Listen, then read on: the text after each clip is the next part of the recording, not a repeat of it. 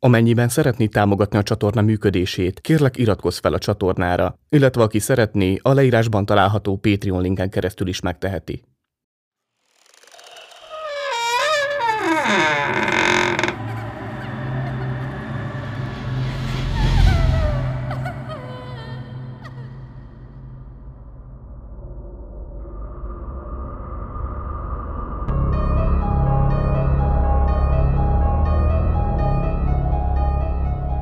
Ólomüveg Üdvözlettel Douglas T. Forbes, Esquire Edna ráncos kezei a boríték tetejére helyezték a levelet, amelyen vörös tintával az utolsó felszólítás felirat szerepelt. Azt hiszem, meghívom Mr. Forbes teára. Többször is felhívta a férfit, de mindig azt közölték, hogy elfoglalt. Végül eltelt 30 nap, Két nagy darab öltönyös férfi kopogtatott Edna ajtaján. Segíthetek? kérdezte Edna édesen. A banktól jöttünk. Ó, igen, jöjjenek csak be.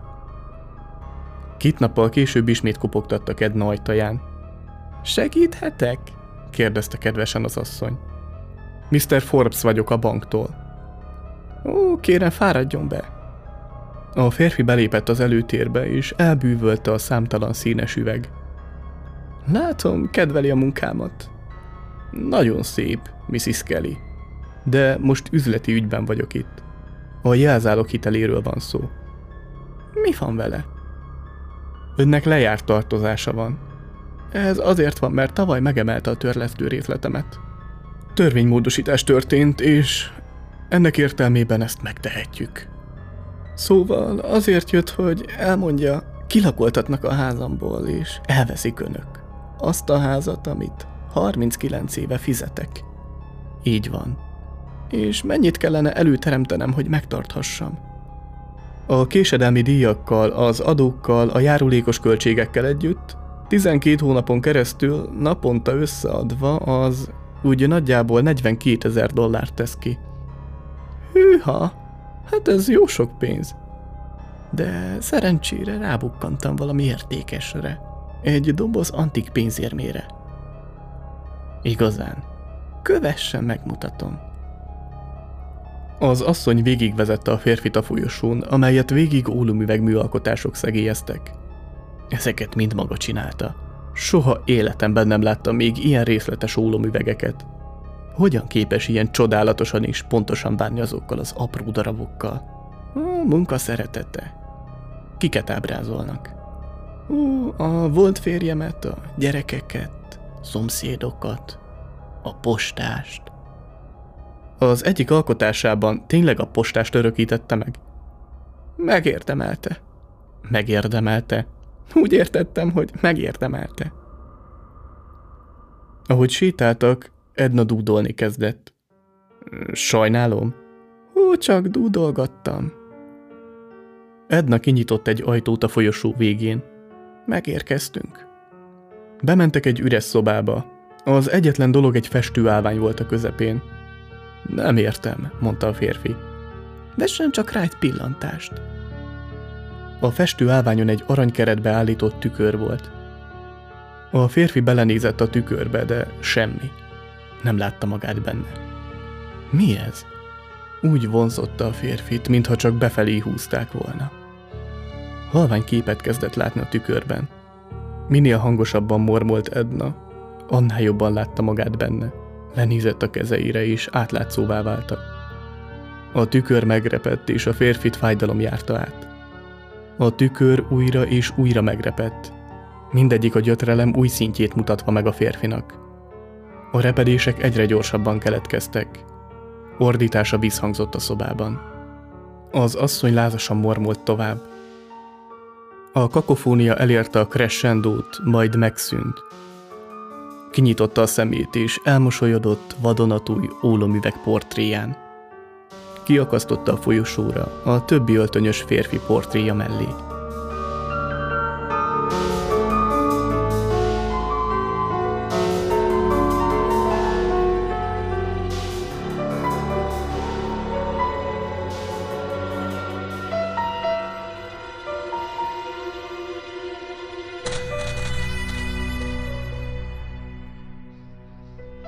Attól tartok, nem vagyok egyedül a házamban. Az egész alig több mint egy fél éve kezdődött.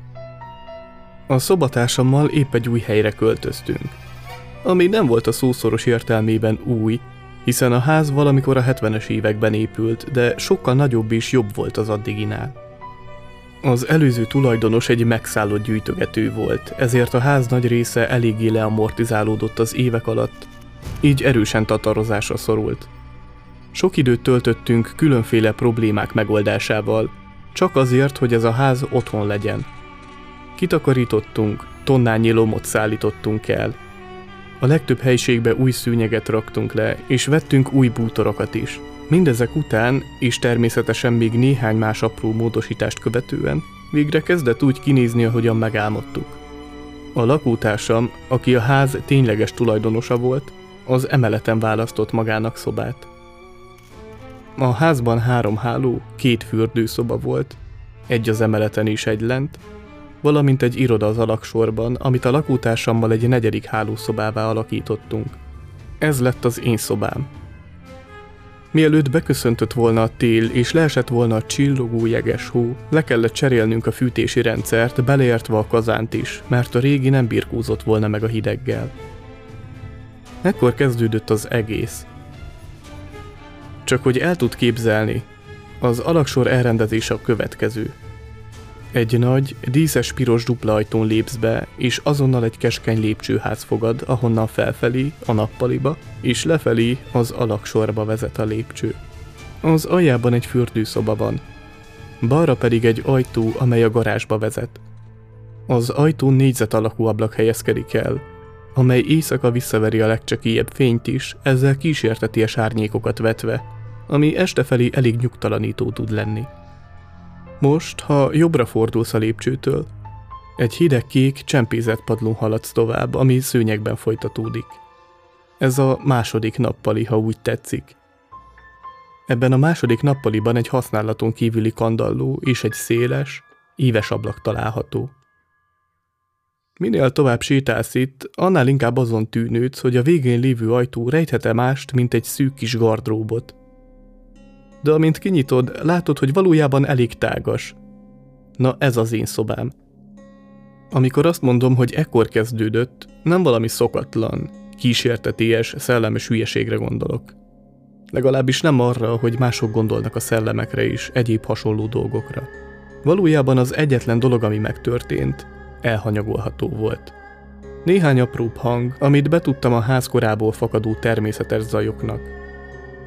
Egyik este azonban az ágyban feküdve, gyakran használok ventilátort generátorként, esküszöm, hogy hallottam azt az összetéveszthetetlen hangot, ahogy valaki összedörzsöli a tenyerét. A ventilátoron kívül semmi más zaj nem volt. Leszámítva, hogy az új kazán időnként be és kikapcsol, de annak korán sem volt olyan a hangja, mint a bőr bőrrel érintkezésének. Ennek ellenére nem foglalkoztam vele. Ahogy korábban mondtam, nem igazán hiszek a szellemekben vagy a kísértetekben, legalábbis nem úgy, ahogyan mások. Íme egy kis háttérinformáció a meggyőződésemről, mielőtt folytatnánk. Hadd mondjak el példaként egy kis történetet. Egy nagyra becsült, és meglehetősen gazdag, négy gyermekes brit család London viktoriánus korában egy laza szombatestét töltött otthonukban. Ennek a családnak az otthona sokakínál nagyobb, néhányuknál azért kisebb volt, szóval nem elhanyagolható méretű. Egy csillár, egy, az a hatalmas mennyezetről lelógó fajta elgondolkodtat. Miért kell valakinek egy ilyen feltűnő csecsebecse? És a válaszuk az lenne, Miért ne? A család őszintén élvezte az otthonuk minden kényelmét. Az apa egy hajózási társaság tulajdonosa volt, az anya pedig a könyvelést vezette. Erőteljes páros voltak, akik gyakran elgondolkodtattak másokat, hogyan képesek ilyen működőképes háztartást fenntartani. De egy napon minden megváltozott. Egy viharos kedd délután tragédia történt – a kinti mennydörgés minden otthont megrázott azon a komor, sötét és nyárvégi napon, és a család ekkor is bent volt. Négy gyermekük a házban szaladgált és bujócskáztak, miközben a szülők próbálták utolérni magukat a munkában. Az egyik gyerek megkérdezte az anyjukat, akar-e velük játszani. Mire ő azt válaszolta. Hú, drágám, természetesen akarok és fogok is csak. Adj egy kis időt maminak, hogy befejezzem a munkát. Az apa, amikor hallotta a beszélgetést, azt mondta. Ne hülyéskedj, drágám! Hát menj játsz a gyerekekkel. A számuk megvárnak, de ők nem fognak örökké bújócskázni. Az anya hálás volt a férjének, és csatlakozott a gyerekekhez. Hamarosan a házban rohangált velük együtt, elbújt a szekrényben, a lépcső alatt, és még egy antik páncéruha mögé is, amely a grandiózus csillárnak otthont adó hal egyik sarkában állt. A gyerekek valamiért nem találták az anyjukat. Talán feladták a keresést. Az asszony ezért egy idő után úgy döntött, hogy megkeresi őket. Elhagyta a rejtek helyét, és végig sétált a folyosón, közvetlenül a csillár alatt haladt el. Akkor történt. Hatalmas mennydörgés rengette meg a házat, és vele együtt a csillárt is. A csillár felszerelésénél bizonyára hibáztak, vagy a mennyezet szerkezete nem volt elég strapabíró. Bármi legyen is a helyzet, a csillár hirtelen a padlóra zuhant. Az anyának nem volt ideje reagálni, és néhány másodpercen belül csapdába esett a kristályjal díszített csoda alatt. Súlya ránehezedett a melkasára, olyannyira, hogy arra sem volt elég levegője, hogy elég hangos legyen ahhoz, hogy bárki is meghallja a segély kiáltásait. Erejéből leginkább elfúló nyöszörgésre futotta. A nő ott feküdt a csillár alatt, és senki sem kereste.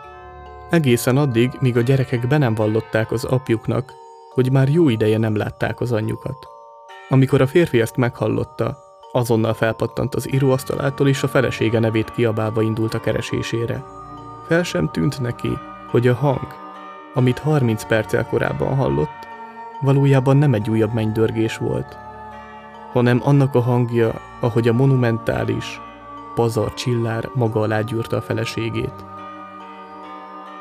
Befordulva a folyosón, a nappal és a fürdőszoba sarkán, látta, hogy egy vértócsa áztatta a padlót borító, már egészen bíborvörös szőnyeget.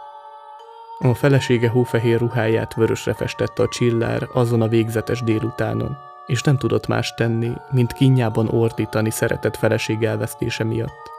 Ki ne tenni? Ez egy igen konkrét történet, tudom, de fontosnak tartom, hogy megértsd, mit tartok tulajdonképpen szellemnek. És ez a történet tökéletes példa erre. Szóval amikor azt kérdezem, ez egy különösen szerencsétlen eseménynek tűnik? Azt várom, hogy azt mond igen. És amikor azt kérdezem, hogy az egész család, aki szeretteinek összetört holteste körül gyászol, elegendő-e ahhoz, hogy hullámokat keltsen az időszövetén? Azt várnám, hogy erre is azt mond igen. Ezzel kapcsolatban engedjétek meg, hogy tovább magyarázzam, és hozzátegyem, hogy az idő olyan, mint egy lemezjátszó. Körbe-körbe forog, gyakran ismétli önmagát. Egy ilyen tragikus esemény pedig elég lehet ahhoz, hogy határozottan karcolást hagyjon az időrekordon, és így egy szellem jöjjön létre. Ismered azokat a történeteket, mint például Lefelé halad a lépcsőn, de mindig eltűnik, mielőtt leérne? Igen, ez ugyanaz. A mai napig számíthatsz arra, hogy az említett otthon jelenlegi tulajdonosai, amelyben eredetileg a csillár is benne volt, megtapasztalhatják azt az anomáliát, hogy egy nő, aki úgy néz ki, mintha a viktoriánus Londonhoz tartozna, végig sétál a hosszú folyosón, de aztán a szoba közepére érve egyszerűen megszűnik létezni. Ennek az az oka, hogy az időrekord ismét elérte azt a bizonyos karcot, és most újra játsza a nő traumás halálának eseményeit. A baj akkor kezdődik, amikor valami más, valami sokkal hatalmasabb, rossz indulatú valami megeleveníti az egykori burkot, hogy manipulálja, vagy jobb esetben akár segítse a házurát. Azonban néha ezek a huncut lények romlottá és gonoszszá válnak. Ezek az úgynevezett elementálok. Mindezt azért fontos tudnotok, mert megtapasztaltam a klasszikus kísértetjárás tankönyvi jeleit. Mivel nem olyan módon hiszek a szellemekben, mint mások, tényleg van miért aggódnom? Attól tartok, hogy igen. És hogy miért? Egy héttel ezelőtt kerített hatalmába egy különös érzés. Azóta, ahogy elhagyom a szobámat és jobbra fordulva a fürdőszoba felé sétálok, gyakran úgy érzem, mintha figyelnének. Miután végzek és elhagyom a fürdőszobát, azonnal a sötét emeletre vezető lépcsőt figyelem. Aztán, amikor balra fordulok a szobám felé, és csak a szemem sarkából látok rá a lépcsőre, biztos vagyok benne, hogy valami ül a lépcsőn, ami engem bámul. Eleinte nem éreztem, hogy negatív jelenlét lenne. De ez nem tartott túl sokáig, mert hamarosan a dolgok rosszabbra fordultak. Ahogy kiléptem a fürdőszobából, és megpillantottam az árnyékot a lépcsőn, váltól lefelé feszülten sétáltam előre a szobám felé. Aztán elkövettem azt a hibát, hogy a vállam fölött a fürdőszoba irányába néztem. Ekkor megláttam valamit. Valami számomra azonosíthatatlan lény tükörképét a garázs ajtóablakában. Csak áltott, mint egy néma őrszem, aki a fürdőszobából a lépcsőházba vezető kis folyosót őrizte. De mi célból? Ekkor kezdtem el kérdezősködni a lakótársamnál, hogy ő esetleg tapasztalta valaha valami szokatlant, valami természetfelettit. És akkor megemlített valamit. Elmondta, hogy mintha megremegett volna az ajtó, miközben a szobájában pihent. Tovább érdeklődtem, de nem tulajdonított neki különös jelentőséget. Az volt a magyarázata, hogy biztosan csak a húzat miatt van, és egyáltalán nem zavarja. Ekkor áttértem arra, amit én tapasztaltam. Tréfásan csak annyit mondott, hogy biztosan a volt tulajdonos jött vissza, hogy megnézze, mi történt a rengeteg holmiával, amit az évek alatt felhalmozott a házban.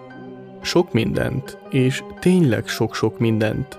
El sem tudott képzelni, hogy mennyi lomot kellett kipakolnunk, és elszállítatnunk, hogy egyáltalán be tudjunk költözni. Meg lehet, a szobatársam csak viccnek szánta ezt a kijelentését, de, de nem is tartottam ezt a lehetőséget olyan elképzelhetetlennek. De ha csak erről lett volna szó, akkor miért kezdtem magam kényelmetlenül érezni éjszakánként? Azóta úgy érzem, nem látnak itt szívesen, mintha beleavatkoznék valakinek az életébe. Amikor a számítógép asztalnál ülök, gyakran kaparászást hallok a falak mögül. Talán egerek vagy ilyesmi. Persze, ez nagyon is elképzelhető. Magyarázza a hangokat. De mi magyarázza a karcolásokat az ajtómon? Egy másik éjszaka egy denevér tévedt a házba. Nem tudjuk, hogy talán nyitva maradt az ajtó vagy egy ablak, de szerencsére sikerült kiűznünk. Aztán ez másodszor is megtörtént, és ekkor biztos, hogy nem volt nyitva sem ajtó, sem ablak, és nem volt észszerű magyarázata annak, hogy juthatott be. Így hát még egyszer megszabadultunk tőle, már ha ugyanaz a delevér volt egyáltalán. Nem vagyok az a sötétben félős típus. Persze gyerekkoromban az voltam, mint minden más gyerek, de kinőttem. Viszont ez a dolog arra késztet, hogy kétszer is meggondoljam, elhagyom-e a szobámat éjszaka. Már odáig jutottam, hogy kis éjjeli fényeket vettem, és bedugtam őket a konnektorokba, hogy legalább a szobámból a fürdőszobába vezető utat megvilágítsák. A kazántól még a mai napig képes vagyok megijedni. Halára azért nem rémülök, de kicsit megugrok minden egyes alkalommal, amikor a kazán bekapcsol. Néha úgy hangzik, mint egy démon üvöltése, és ez rám hozza a frászt. Egyből arra gondolok, hogy én nem vagyok itt egyedül. Nyilván sosem vagyok igazán egyedül, hisz a lakótársam az emeleten van, de az is lehet, hogy egy rossz indulatú árnyék lapul a lépcsőn.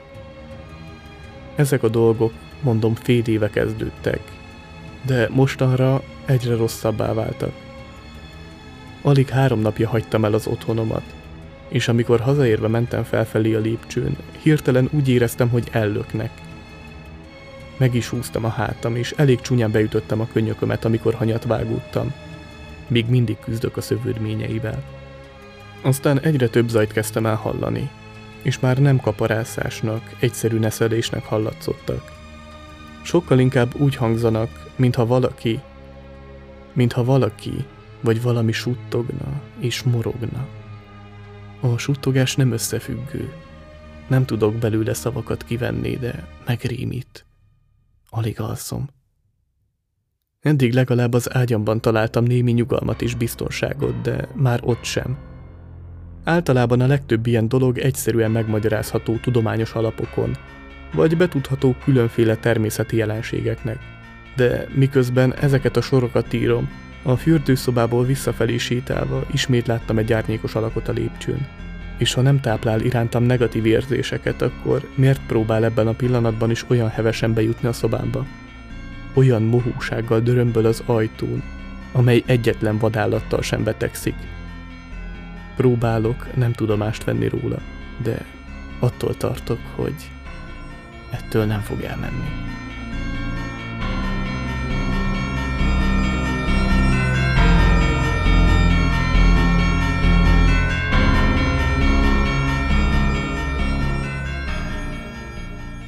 Ha tetszenek a történetek, és szívesen hallanál még hasonlókat az előadásomban, iratkozz fel a YouTube csatornára, de ha hozzám hasonlóan te is podcast rajongó vagy, akár borzonghatsz úgy is, hogy a kedvenc podcast platformodon hallgatod a műsoraimat. A YouTube csatorna és a podcastek közvetlen elérhetőségét a leírásban találod.